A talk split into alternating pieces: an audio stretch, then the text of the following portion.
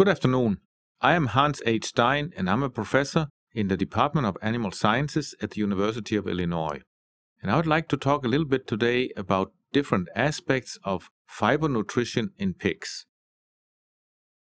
Our interest in studying fiber nutrition actually started with studying energy nutrition because, as you can tell from this slide, there's quite a bit of energy in many of the corn co-products that we feed to pigs. So you can see here that both distillers dried grains with solubles or DDGS in the yellow bar and high protein distillers dried grains or HPDDG in the blue bar and corn germ in the orange bar here, they all contain considerably more energy than corn. However, when we feed these corn co-products to the pigs, we see that in particular DDGS and corn germ, they are not nearly as well digested in terms of energy utilization compared with corn. So where the apparent total tract digestibility of energy in corn is close to 90%, we only have a digestibility value for DDGS and corn germ that are down in the mid 70s.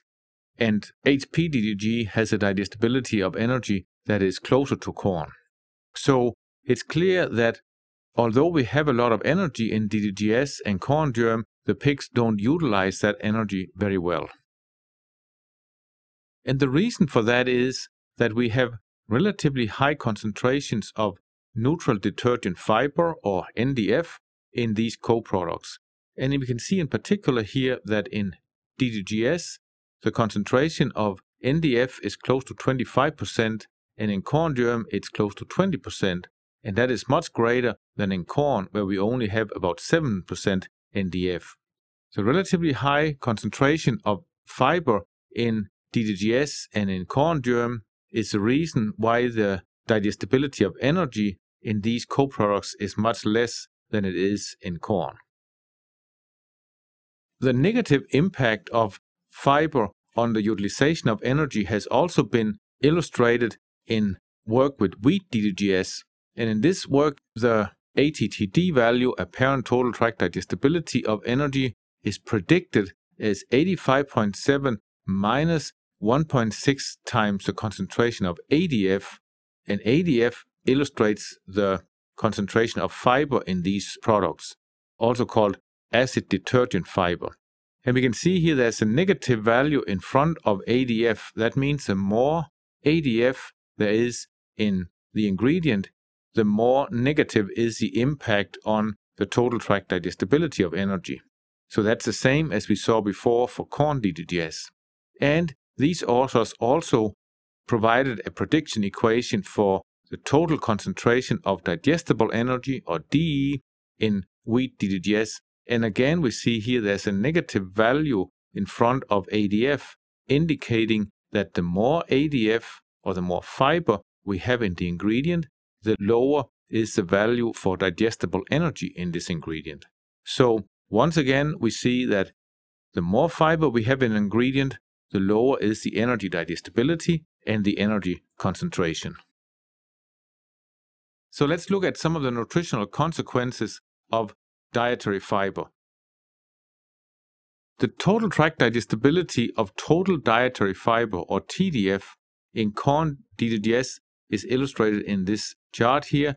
We have determined the digestibility in three different experiments, and you see the average value for the digestibility of TDF is 47.3%, and the lowest value is 29.3, whereas the greatest value is 57%.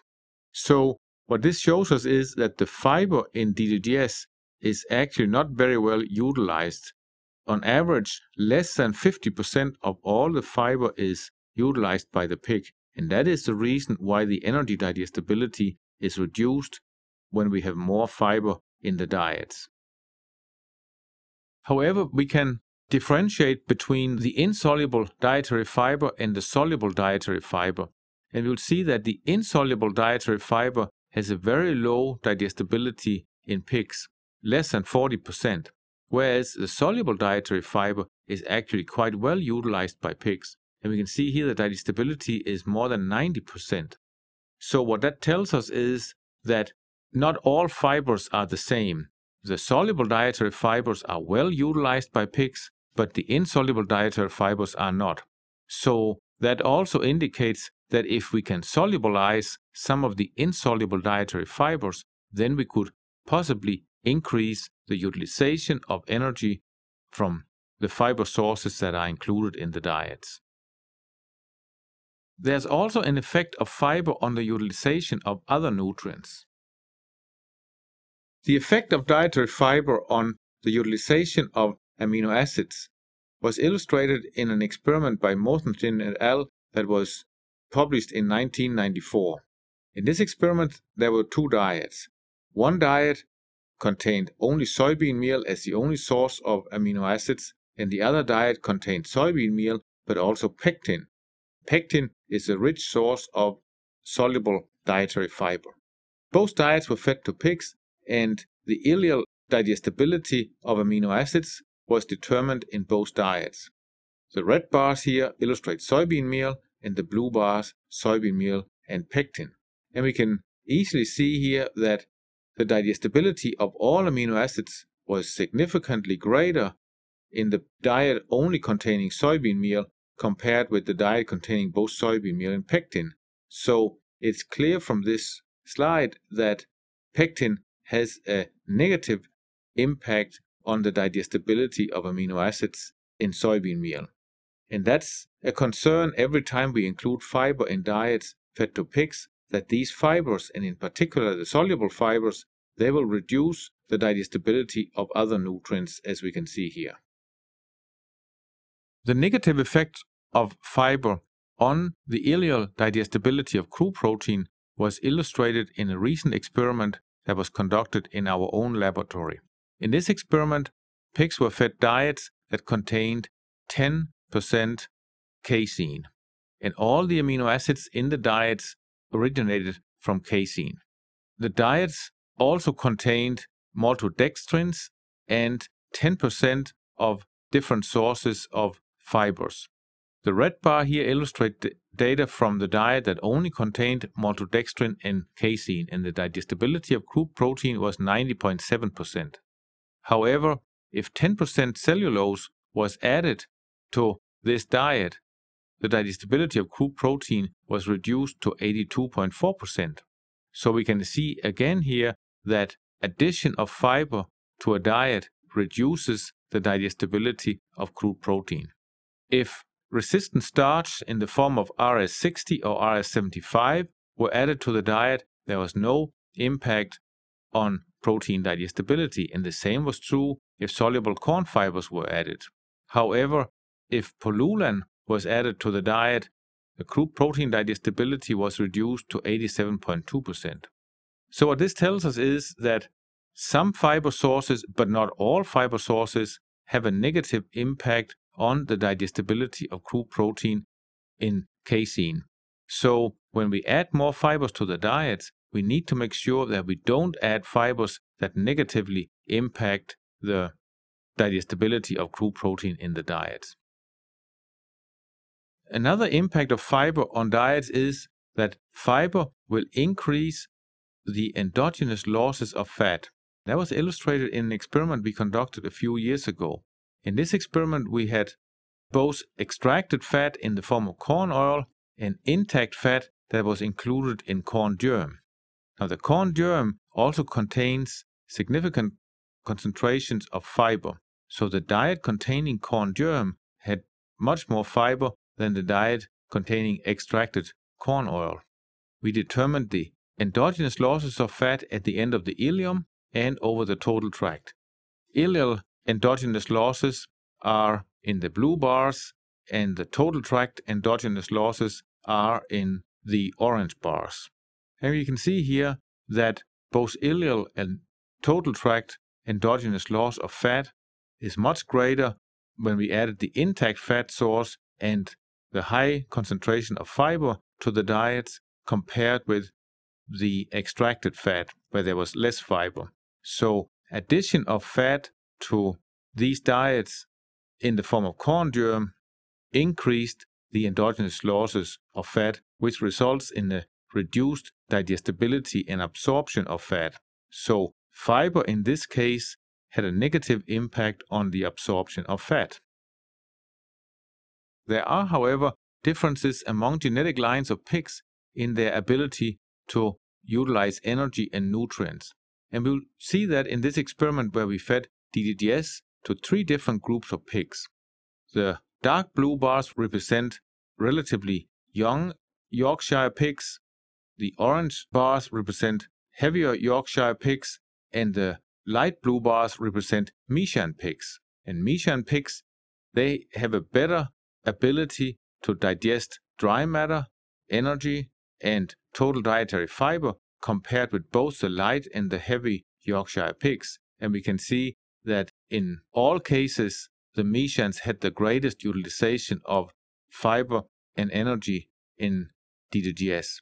What this tells us is that there are differences among breeds of pigs, and it may be possible to select pigs that have a greater ability to utilize fiber in the diets.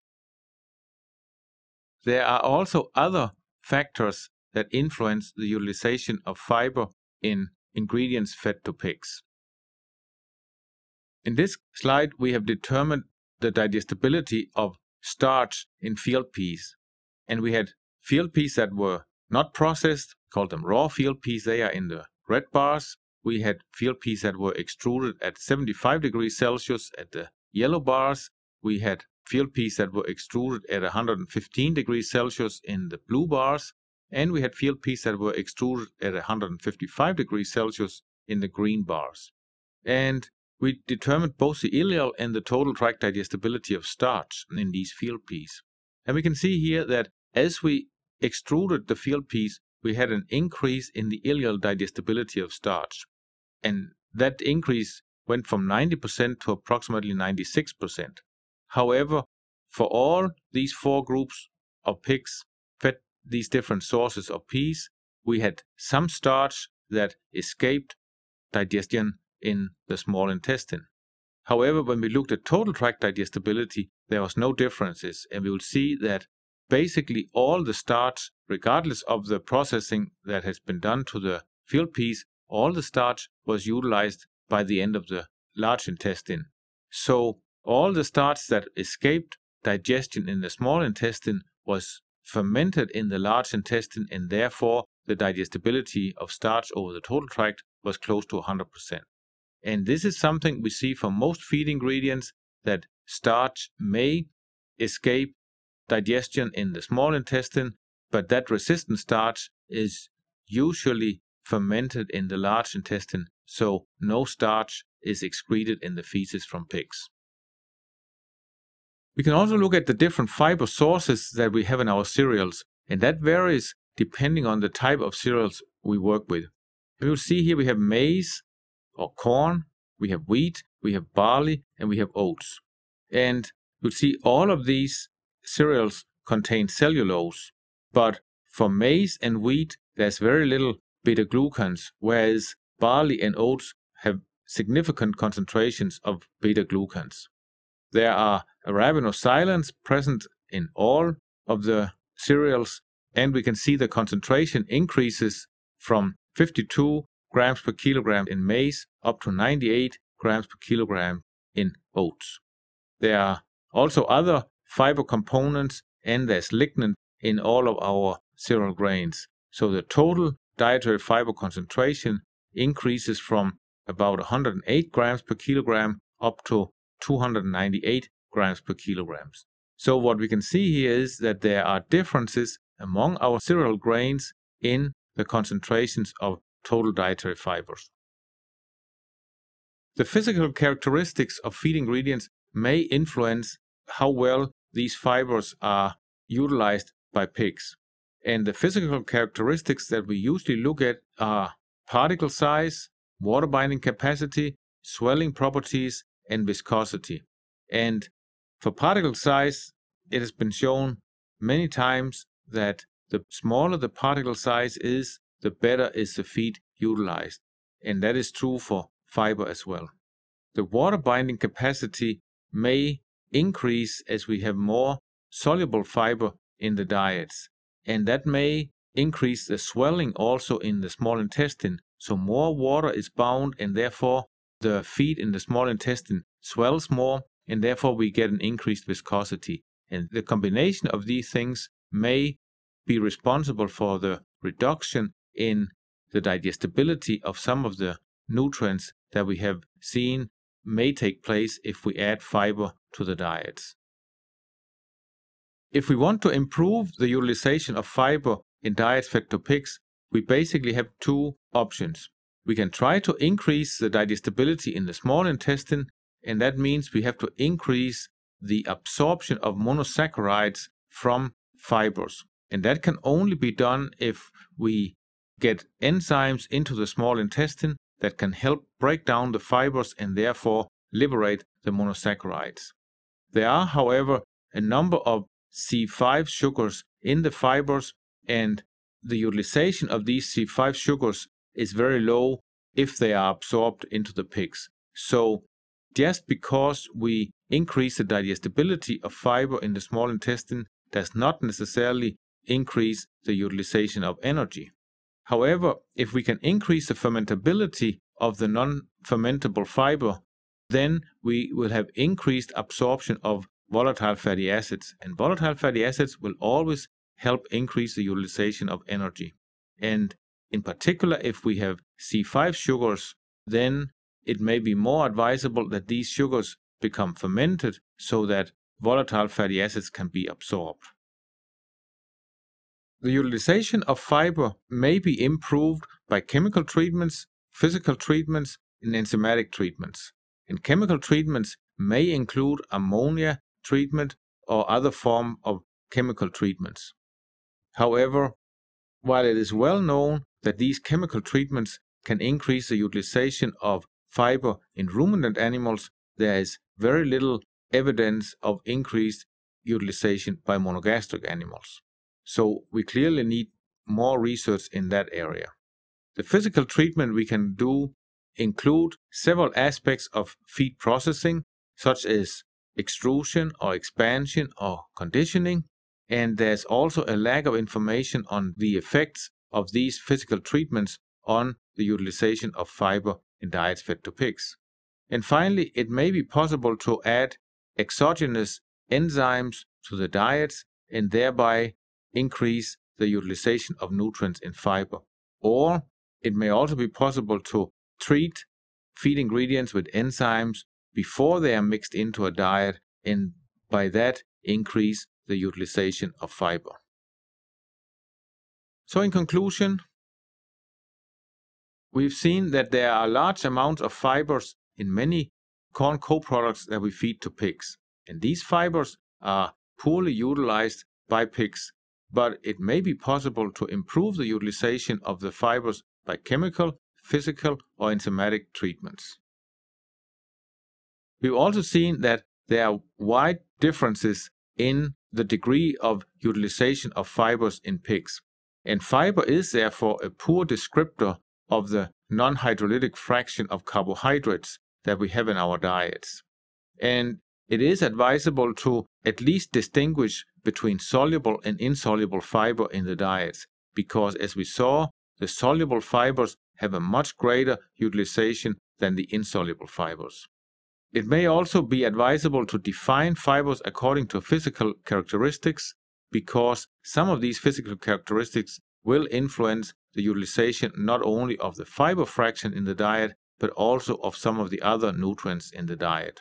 And then it's necessary that we investigate effects of treatments on specific fractions of fiber rather than on total fiber fractions, because as we saw from the cereal grains, not all cereals contain the same fiber fractions. So it is possible to more specifically target specific fibers if we know the combination of fibers in the diets.